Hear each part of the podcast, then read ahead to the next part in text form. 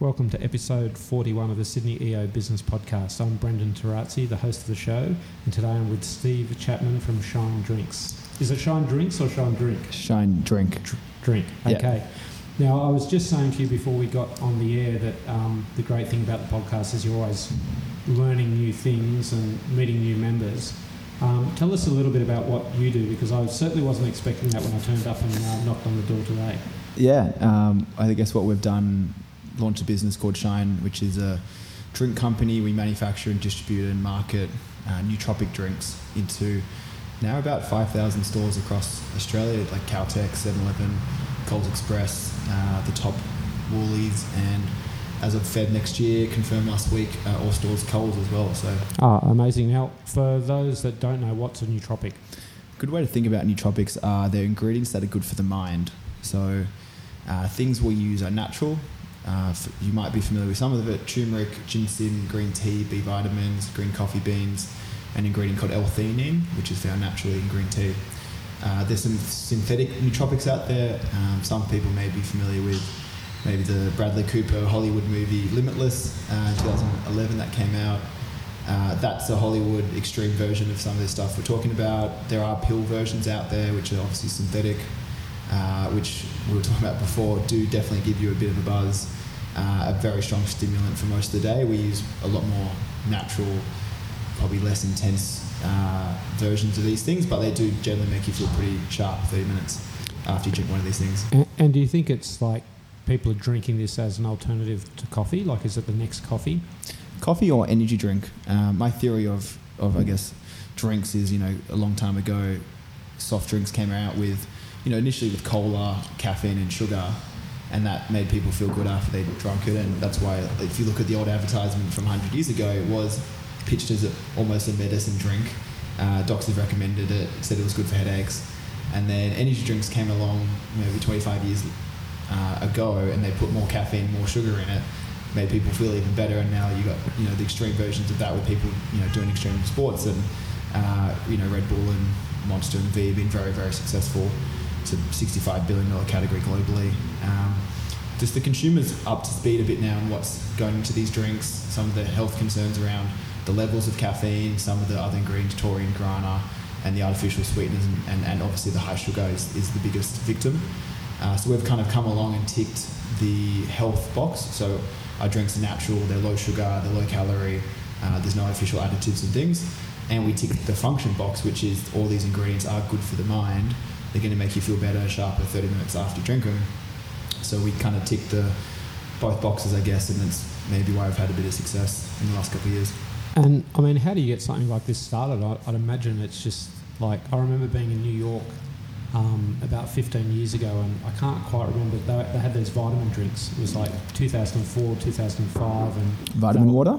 Vitamin water, that was yeah. it, yeah. And they were all the rage, like, everywhere in New York. And they had they weren't in Australia at that time, and we were actually looking at that, and, and everyone just said, forget it, you know, like Coca-Cola will just eat you alive. Yeah, well, Coca-Cola ate them alive for, I think, four billion dollars, so it was probably good for the, the founders. Yeah, um, yeah. And there was a company that came after them, which was called Bai, B A I, which ended up selling in two thousand sixteen for one point seven billion dollars, which was the next version of vitamin water, I guess. Yeah, right. Um, is vi- So vitamin water is still around? Or? It is still around. It... it Similar to some of these, you know, maybe fad drinks, uh, it was found out they were still quite high in sugar. Yeah, right. The levels of the functional ingredients were really quite minuscule, that they wouldn't have much of an impact on any sort of actual health benefits.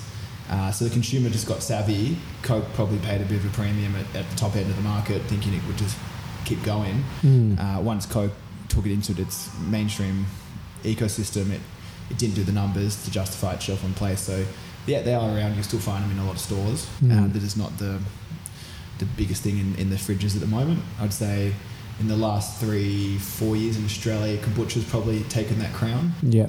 You know, is com- there one company that controls kombucha though? Yeah, Remedy Kombucha is probably the number one in the market. Um, mm. Mojo got bought up by Coke last year. Yeah. There's a lot of activity in kombucha. Uh, Remedy's been the market leader probably for the last three years, and as a category, it's gone from I'd say you know five to ten million dollars five years ago to maybe three, four hundred million dollars now. Wow!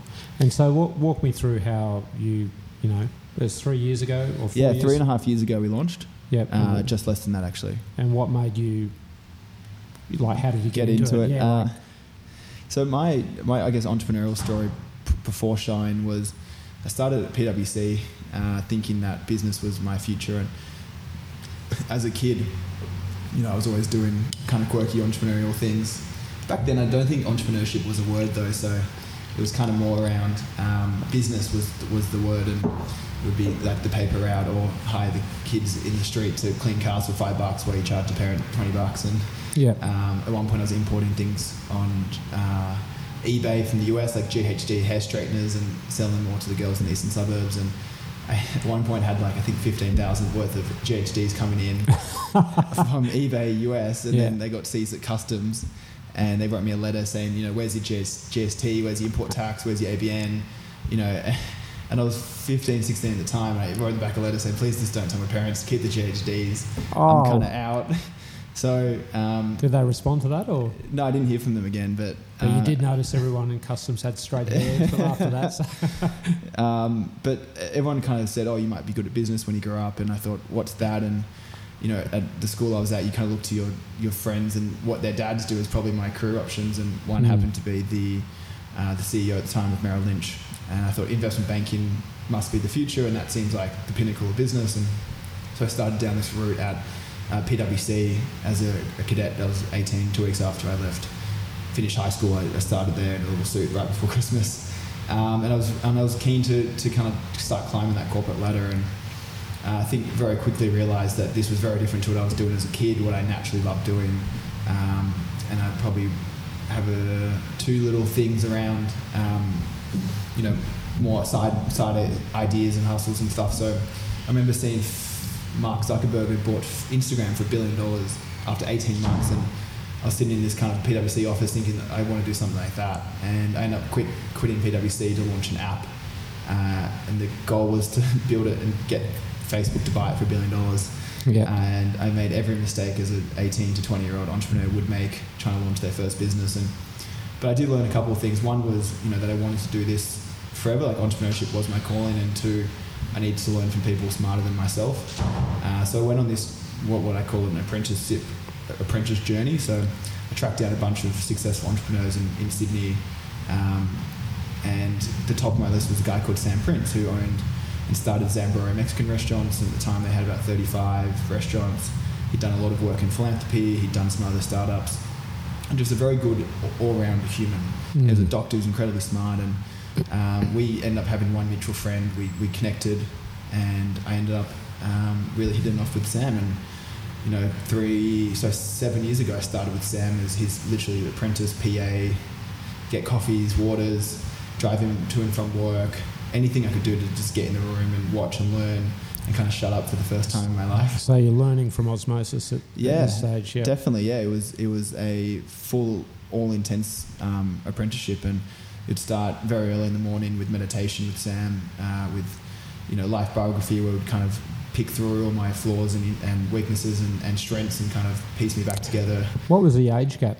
Uh, Sam was seven, eight years older than me. Okay, okay. Um, so, no, about nine years. Okay. So he was he was just before thirty, and I yep. was twenty when I met him. Yeah, nice. Um, so, yeah, we, we became very close friends, but also, you know, as a mentor, I kind of learned as much as I could as he built out his own very impressive business empire. And I was then reading, and I gave up, you know, drinking. I, I started meditating every day. I read three hundred odd non-fiction books. I was just so hungry to learn because I wanted to not make every mistake possible again, because that first business when I tried to launch the app cost me about one hundred thousand dollars by the time I was twenty, and that's not a good way to, uh, I guess, start any career. And... And that was like a university. Was it maybe an M B A? But at the time, it was felt like my life was over, yeah, and it was very dark, yeah, yeah. very dark time. And um, I was convinced I just didn't, never wanted to get back to that again. Yeah. So did that with for Sam for three, three and a half years, um, and I ended up going from a P A to more of an E A to more of just a two I C across, I guess, the group of Sam's businesses and helping where I could either start them or, or help grow them. Uh, with the goal to, to return to the promised land. I knew entrepreneurship was my, my was my passion, and creating things was definitely something I wanted to do forever, but you know, now I had a bit more skill set. You know, I had Sam's lessons, I guess, on my back, and all these other lessons I learned from all these other books. And uh, so three and a half years ago, one of the things we were doing in Zambrero was we, we created um, an I Q range in Zambrero, because we came across some, some science that pretty much said that there are ingredients that can help with um, brain function or brain health. You know, at the time with food, it was magnesium, you know, omega threes and sixes, um, Nothing nothing crazy, but they had been proven in science to help with cognitive function. And we thought, interesting, let's launch this as a food range within Zambrero. And it did very well. It was very successful. And we thought, okay, is anyone doing this in drinks? Has anyone thought about a cognitive drink, a nootropic drink? Um, Are you still doing that in the Mexican yeah, restaurants? Yeah, still, yeah, still doing really well there. Yeah, um, wow. And, you know, a lot of the students, a lot of the professionals love that, because they get a healthy, t- tasty... Um, burrito or bowl, and they get this kind of other added benefit, which is helping them, you know, sharpen up for the rest of the day, or, or long-term health. Yep. Um, so yeah, we thought, let's do this for, for drinks. And globally, there was, you know, very small people doing it uh, in the U S, you know, in, in very small ways. And we then started looking at the science, what ingredients are out there that can, one, be uh, effective, and then two, we looked at the, the legalities and what can actually put in a drink in Australia. And that list kind of got halved, or a bit more than that. And then we tried to make it taste nice, and we launched our little uh, one hundred mil shot on counters in cafes around the city. Um, there was me walking into stores and uh, convincing them to give it a chance, and you know, come back three days later and hope it had sold out. And nine times out of ten, it had sold out, thankfully. Yeah, wow. So you just sat. Um, they kind of look. I remember seeing like Red Bull in bottles like that. Yeah, they they ago, did energy shots for a couple couple years, and they didn't work yeah. here in Australia. Yeah, right. And so you're literally knocking on doors, going to, what, cafes? Yeah, or? Cafes, convenience stores around the city. We were based in Circular Quay at the time. Yeah. Um, I convinced Zambrero to give us a kind of fifteen-store trial. Oh, right. Uh, at the Mexican restaurants, and, and they did they did really well. They were selling, at the time, three, four times more than what was in the fridge at six dollars fifty a shot. Wow. Um, so we, you know, the numbers in the fifteen stores gave us the chance to get all-store ranging on Zambrero, and then, you know, knocked on Harris Farm's door, knocked on a lot of the I G A doors, and, you know, just thankfully the product, once we put it down, it sold. So for me, it was more about just convincing people to give it a chance. And so is it, like, how do you market something like that? Is it just good old-fashioned word of mouth, people talking about it? Yeah, I think the fact that we're doing something new helps. Yeah. You know, if you if you pick it up, if you drink it and it works, you're probably likely to tell your friend, hey, check this out, it's new and it's a new type of category. Um, so it always helps being the only one in your category. Yeah. It's hard from a, an awareness and a, a education point of view, because steep education um, time before it catches on, or it, yeah. sound, it sounded like it happened pretty fast. So I would still say most people don't know what nootropics are. Yeah, you know, most people probably haven't heard of Shine yet. I'd yep. say we're just getting started.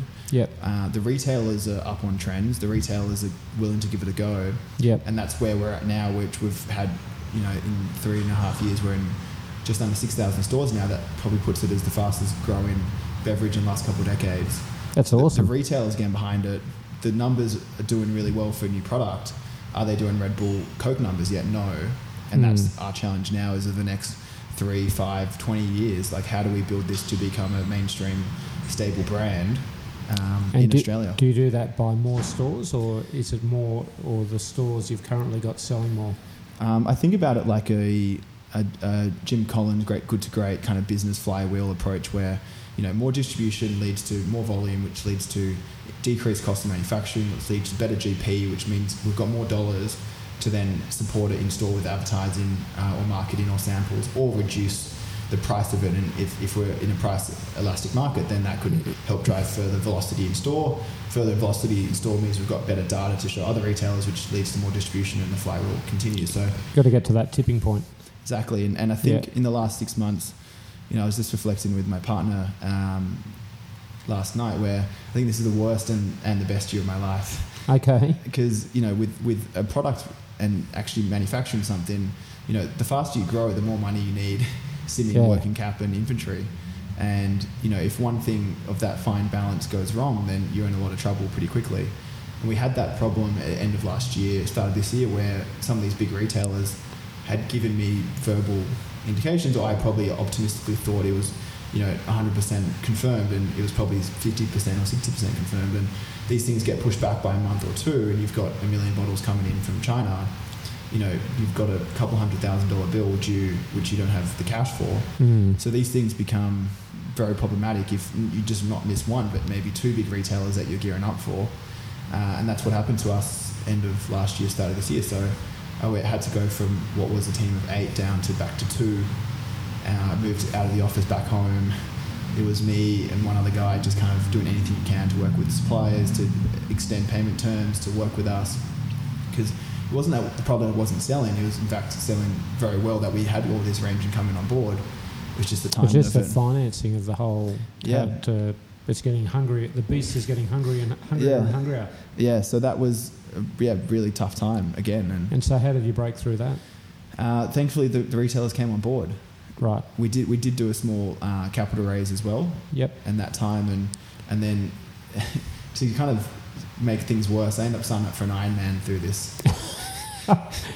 Hopefully you're powered by Shine. I was I was helped by Shine, but um, I started training in Jan, and this whole six month, what I like to call, I'm a big reader, and one of my favourite books is Endurance by Ernest Shackleton, which is these guys get stuck on the ice for two years and they're pretty much stranded, and they, they end up surviving, but it's, it's a true tale of endurance. And um, it was, that was kind of the theme of the six months, was just doing anything to survive, um, you know, as long as you kind of just keep pushing forward. And, and for me, I was I felt like I was probably out of control a little bit with the business in terms of I was kind of at the the mercy of some of these big retailers making a decision, and also at the time going through a capital raise, like investors making a decision.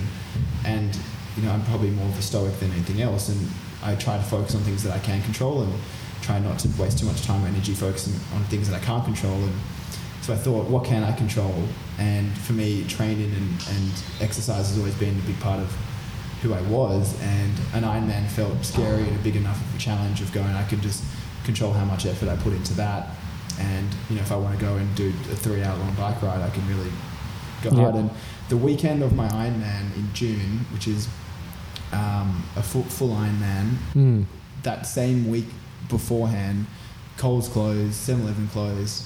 We raised uh, over a million bucks in the bank, and we had um, uh, one other retailer, Coles Express, sign yeah. up and did the Ironman that weekend. Yeah, wow. And it was just like chapter closed. Yep. That was pure endurance, and um, and then, you know, the last six months has been absolutely incredible, where we've gone from one and a half thousand stores to now six thousand. Uh, we've four or five times the business. Yep. Um, we're back up to six, seven people in the team. Yep. Who are absolute, you know, guns. Yep.